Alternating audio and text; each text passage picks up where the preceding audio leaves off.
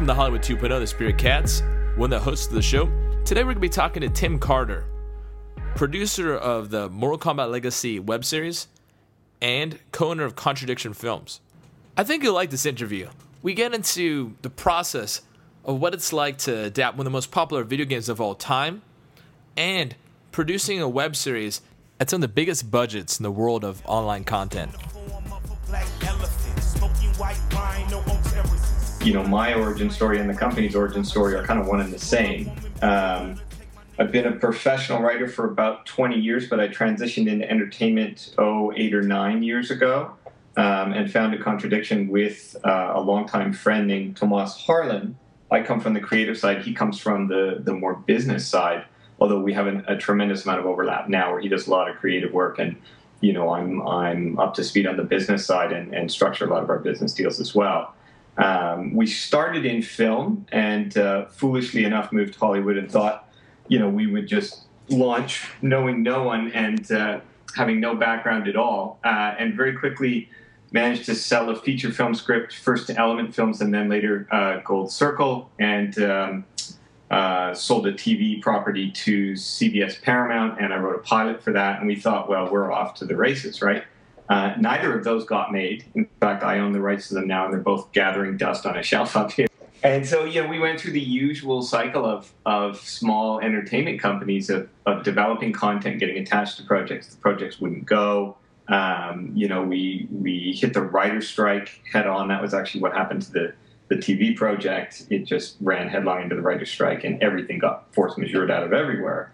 Um, and uh, at some point, we decided that a smart business move for us would be to expand our operation into uh, gaming. I, you know, I came from Vancouver, even though I was in Los Angeles at the time, and I knew a tremendous number of people in the console gaming industry uh, who were doing really well and were looking for a lot of help on either just straight out writing or story, IP creation, that kind of thing. Um, so we sort of took a sideways step and started to work in that area, and very quickly worked on a number of, of console titles. Um, and you know sort of became a company that could speak gamer and work in a game development environment uh, but also with a background in hollywood and, and uh, you know sort of traditional live action entertainment. Uh, and coming out of that we started to develop crossover projects uh, one of which i walked over to warner brothers in i think 2000 and late 2009 early 2010 uh, and pitched it to them. And they basically said in the meeting, that's fantastic. We might do that one day, but you need to stop everything else you're doing because we're giving you a job before you leave the room. Uh, and that turned out to be Mortal Kombat Legacy, the digital series we did for them in, in 2010. Uh, and they had just been looking for someone who uh, understood the gaming world, had an indie producer's um, sort of track record on, on the live action side, and so could work with the kind of budgets they were going to have um, but would would sort of be able to work well with the game publishers uh, and the, which is another Warner's company, but not the same one as the one that was. Produced. What was the pitching process like? Well, you know, you got to keep in mind that. Um, so I had a, a, property which may actually go now, um, uh, and I had met someone from Warner's who wanted to do digital series. And so I went down and kind of said, well, you know, here's what I want to do. It's a completely novel business model uh, and creative model but uh, here's my idea. Um, and simultaneous with that, they had decided to do Mortal Kombat. Kevin Tancharoen, the director, had done the short, which had exploded on YouTube. And they were looking at more or less an identical business model to mine um, and, and someone who could work in gaming. But the actual pitch for Mortal Kombat, they had already decided what they were going to do. You know, uh, they just, I happened to walk in the room at the moment when they were trying to figure out how in the name of God they were actually going to do it. So, you know, there was a lot of serendipity there, but I, I didn't pitch them Mortal Kombat Legacy at all. They told me what they wanted, essentially, uh, based on what I had already sort of explained to them. So the train was already moving. Yeah, I mean, I think what had happened was, you know, they they had to make a decision when Kevin's short came out, which was, do we sue this guy because he's no rights to Mortal Kombat and we own it, or do we co-opt him because he's clearly picked up an audience and and he's an incredibly creative guy and people have been adapting Mortal Kombat for decades and screwing it up. And this guy has done a fantastic job.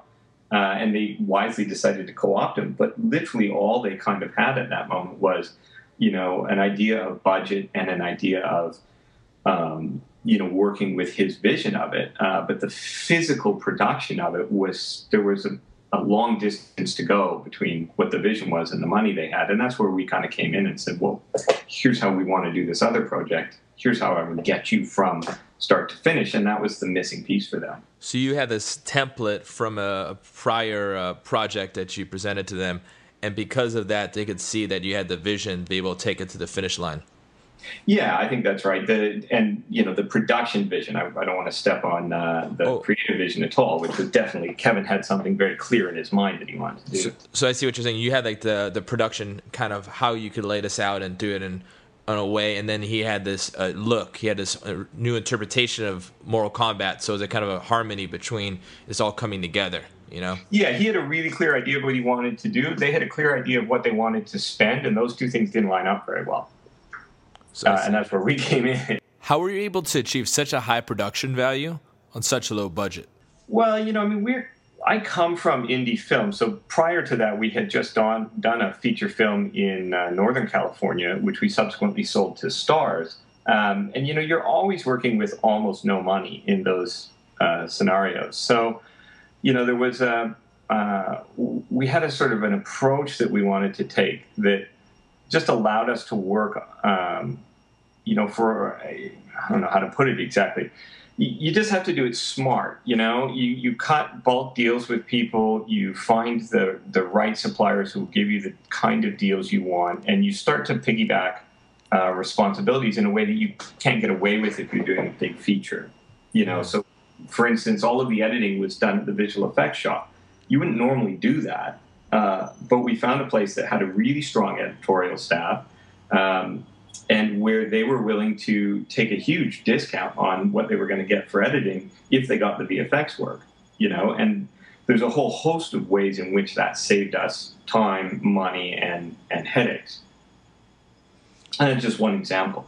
I noticed that many episodes in the Mortal Kombat web series had self contained stories. This reminds me of X Files when they did the Monster of the Week where a viewer could tune in at any point in the season and still enjoy a one off story, versus a story that'll go along for an entire season. Do you prefer self contained story episodes for future web series?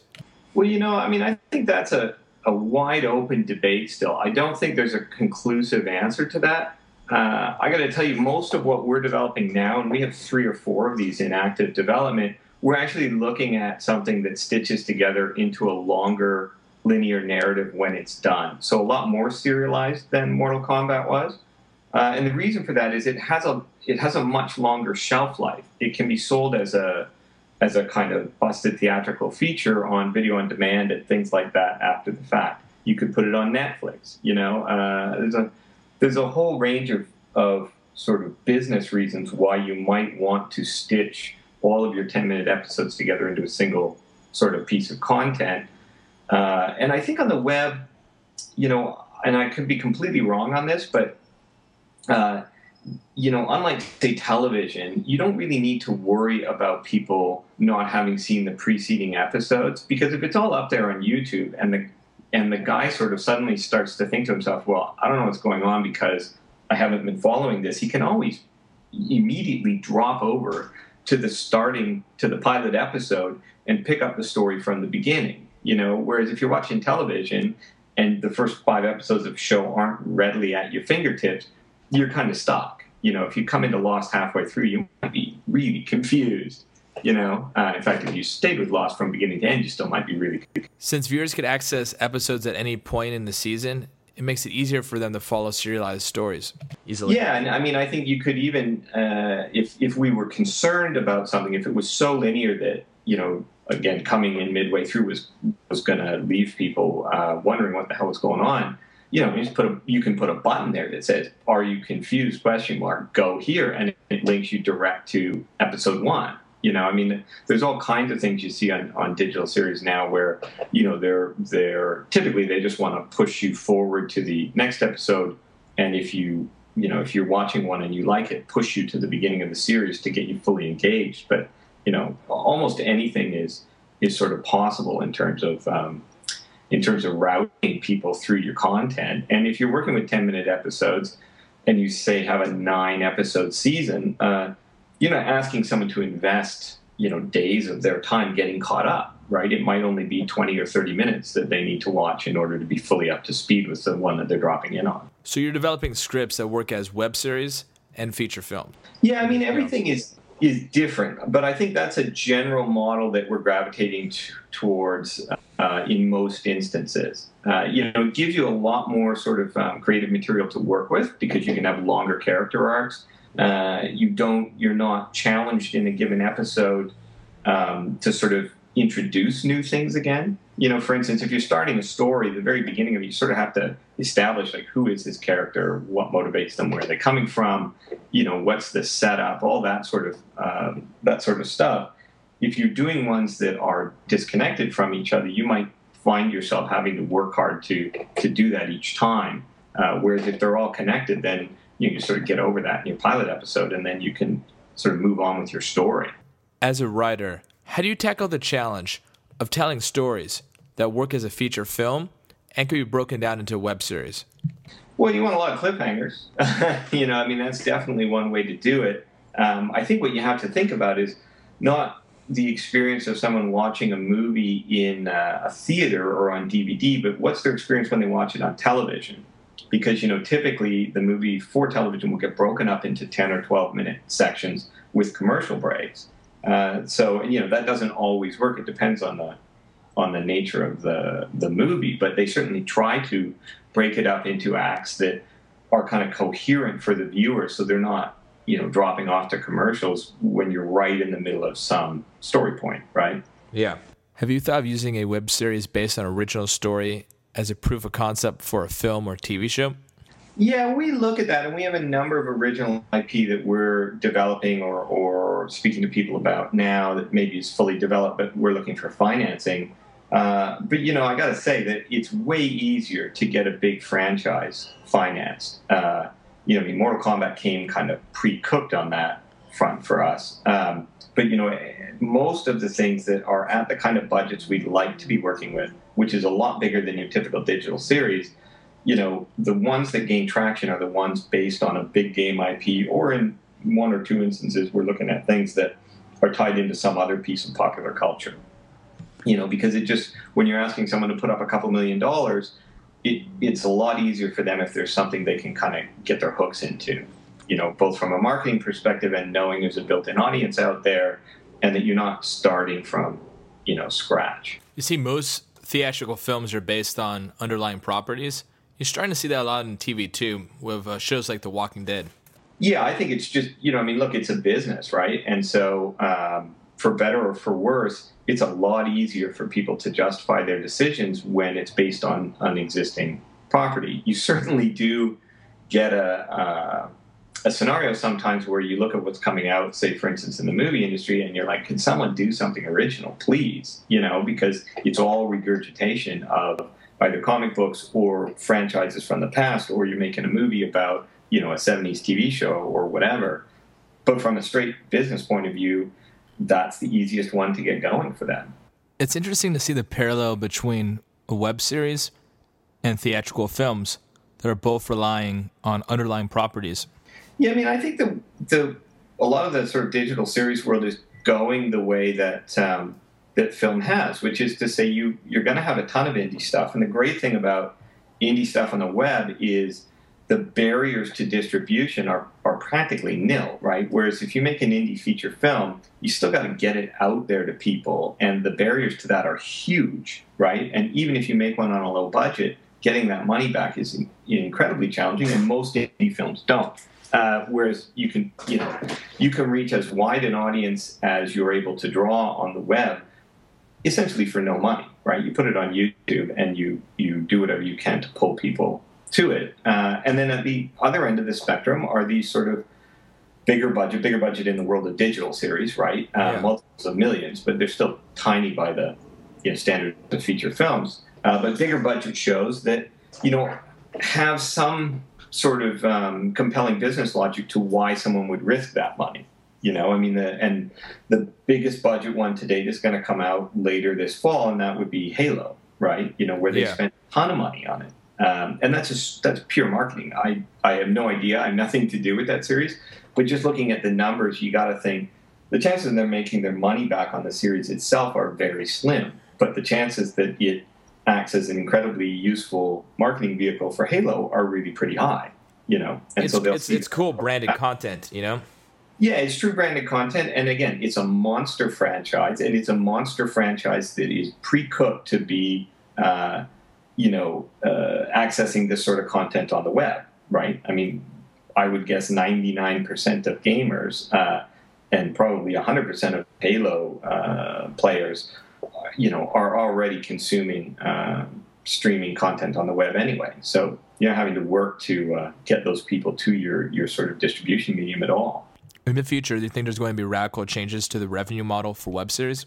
Well, you know, I mean, I think one of the things that's that's happening, and it's it's probably happening more slowly than I would like, or, or most of the people in my shoes would like, is that as the advertisers um, start to see value in running pre-roll on on digital content of any kind, but in particular digital series, you know, uh, you should start to see more money coming into you know, the, the making of that content. The two are obviously directly related, and the unfortunate truth is at the moment, the CPM, the, the ad rate you're going to get on a digital series uh, is far lower kind of per eyeball than a, uh, you know, say a television show even though it could be exactly the same ad, exactly the same audience, they're just paying less to, to advertise on the web.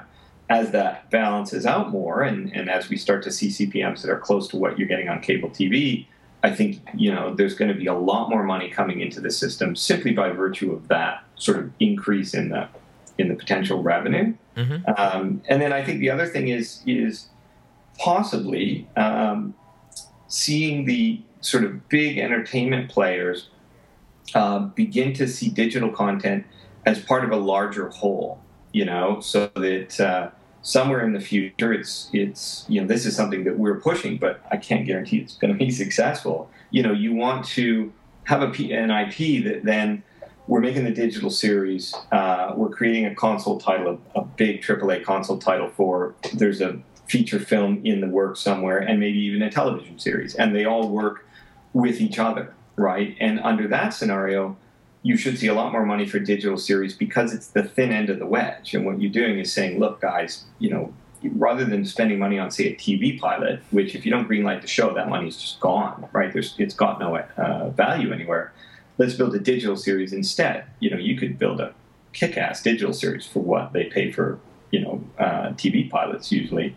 Um, and then, you know, A, this thing can go onto the web and, and build an audience, regardless of whether you greenlight the show. But if it does greenlight the show, I guarantee you, you've had, you know, way more marketing and way more sort of audience engagement because it was on the web first than if you made a pilot and screened it for a bunch of advertisers, you know, and, and studio executives. Here's a completely theoretical question. If you ran a film studio and you had $2 million to market a movie, would you either invest in traditional advertising or would you create a web series based on the storyline of the film?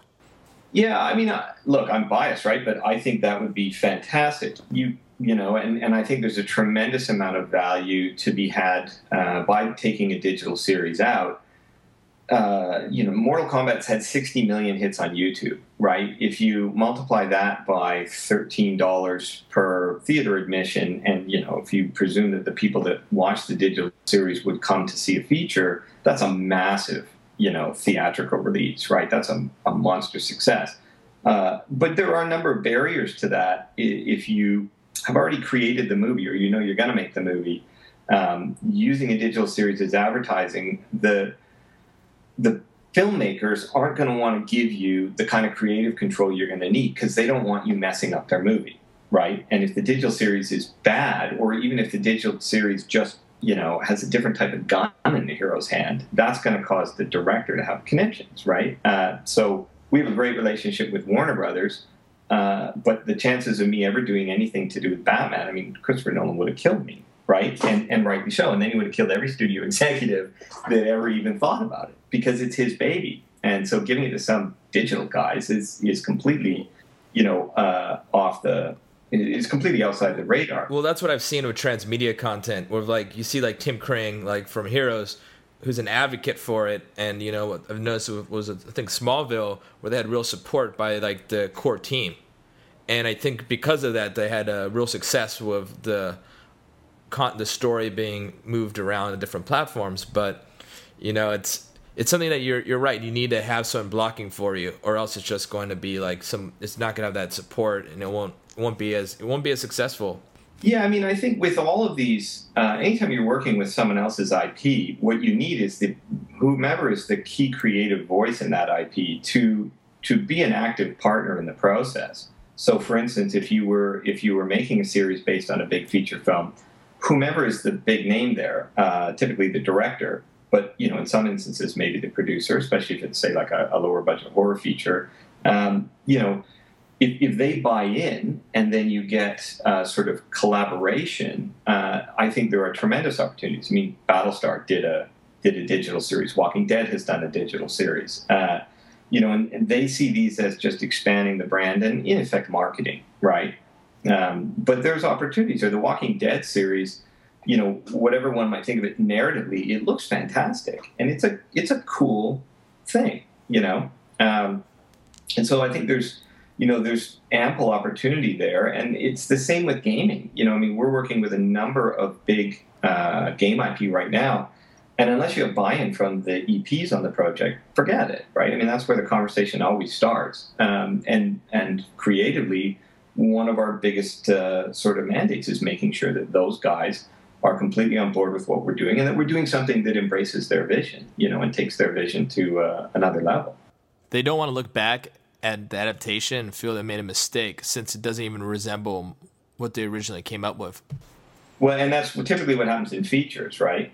Uh, I mean, I don't know anyone on the Resident Evil development team, uh, nor do I know anyone making the movie, but I guarantee you that they hate it you know, the game gods. Because it's so completely disconnected from what the game IP is. Some creators are so nervous that filmmakers are going to bastardize the material, they won't let anyone option their stories, even if they're getting paid. Yeah, I mean, that's one of the things that we, you know, I mean, a big part of our pitch to either game developers or game publishers, depending on who we're talking to, is that because we work in gaming, because we're used to being part of the creative team on games, we understand where they're coming from and we can kind of talk to people and, and, and um, interact with them inside the development process. So, it, you know, by the time we come to uh, adaptation, we're coming at it from a, a, game development point of view, not just as filmmakers that come in, license the property, and then you don't hear from us until something hits the screen. By which point, you know, you have no idea whether it's embraced your your game's vision or not. Who do you respect in the world of new media? Well, I, like for instance, um, is a director named Stuart Hendler who has done two Warner's uh, projects, or excuse me, he did H plus for Warner's, and he's the director behind Halo. Um, and H plus, I think, isn't pulling the audience that it probably deserves. Uh, it's now on YouTube, and, and your viewers can go um, find it quite easily. Uh, but it looks fantastic, you know. Uh, and so he really did a great job with that. Um, and he frequently collaborates with uh, an executive who was formerly at Warner Brothers uh, and now is out on her own. Her name is Lydia Antonini. She was our uh, point of contact on Mortal Kombat, and not coincidentally, is the EP on Halo. Uh, and she's also, you know, really on the the forefront of this stuff. So, you know, I think there's a few I don't know Tim Kring uh, at all. I know some of the people that work with him, but uh, Daybreak looks pretty good. Um, again, it's not finding the audience I think that it deserves based on the quality of the show. Uh, and uh, but you know, there's a there's a there's another great sort of greatly put together, interesting show.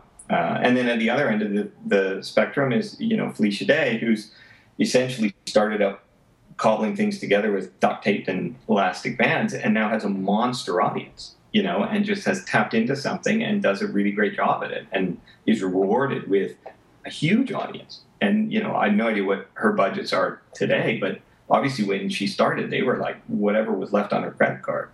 I'm a fan of the Mortal Kombat web series. It's great to see that badass Joel Silver style storytelling go online. We see a lot of comedies, but it's you know it's refreshing to see something different.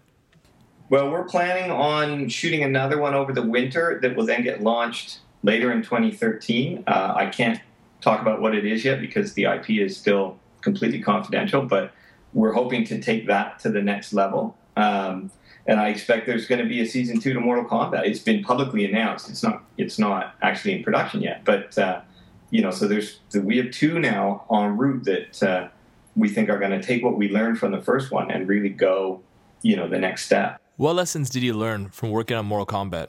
Yeah, I mean, you know, I think that the the key thing, regardless of what your budget is, is knowing where to put your money. And uh, so I think even though we really worked hard to be uh, streamlined and economical on Mortal Kombat, uh, and we, you know, we took our budget and stretched it. I think way past what was really reasonable. Um, there's still a few things where I feel like we we stretched it a little too far. And so, you know, like I'm not wild about how Baraka looks to criticize my own work, you know. Yeah. Uh, but on the other hand, I think that Kano's eye at the end of episode two, it still blows me away every time. And the, the makeup effects guys on that did a fantastic job. And so it's just, you know, and that's no knock on the people that made Baraka for us. It's just, you know, to do that right, you needed way more money than we had. And so it's, you know, I think the trick is knowing how many of Kano's eyes you can you can fit in and then making them really uh, have an impact. So it's about having quality control to make sure there isn't one part of the production that turns out poorly because it's underfunded. And if that's the case, you cut it. Yeah, I mean, I think you know, for anyone out there who's who's sort of engaged in this stuff, it, it really also depends on who's your audience, what's the brand of your show. You know, I think one of the great things about digital right now is is it can be extremely forgiving, right? I mean, people know that you're making something on a shoestring. I mean, there's any number of um, Fallout sort of fan films out there, and that's another. You know, I'll, I'll throw a shout out to them. I, I, can't remember their titles off the top of my head, but I've seen five or six at least that are really great. You know, uh, they do a really cool job. And you know, you look at them the way they're lit and the way that sometimes the the gunfire and things like that is is portrayed, and you think, eh, okay, I can see where you ran out of money. Yeah but I don't care as a fan, right? Because I like seeing the world come to, to life. And I know that these guys are really, it is, they're making this thing with whatever they had left on their credit card. You're right? not watching that in Pirates of the Caribbean going, ah, oh, man, the guns don't look right. It's you're watching it, it in a film that was shot in somebody's like parents' backyard and, you know, yeah. and they're making it work.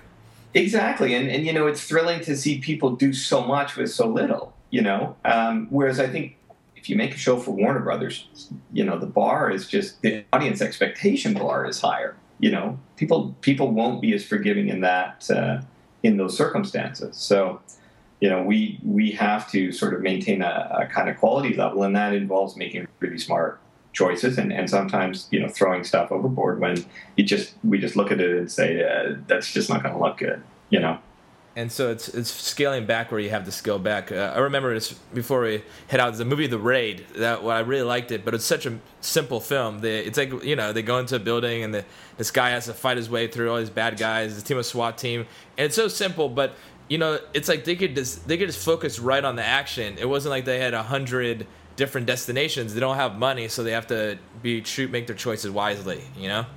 Yeah, I mean that's a fantastic example of, of how to do a contained action movie. Usually, you see more contained horror movies, right? But uh, a contained action movie, I haven't seen it yet, but my friends who have think it's fantastic. No, it's phenomenal, uh, and it's just what, what you're talking about. It's like making the smart choices because sometimes it's kind of like you know when you're writing something, you can make a million decisions, you know, but there isn't really consequences.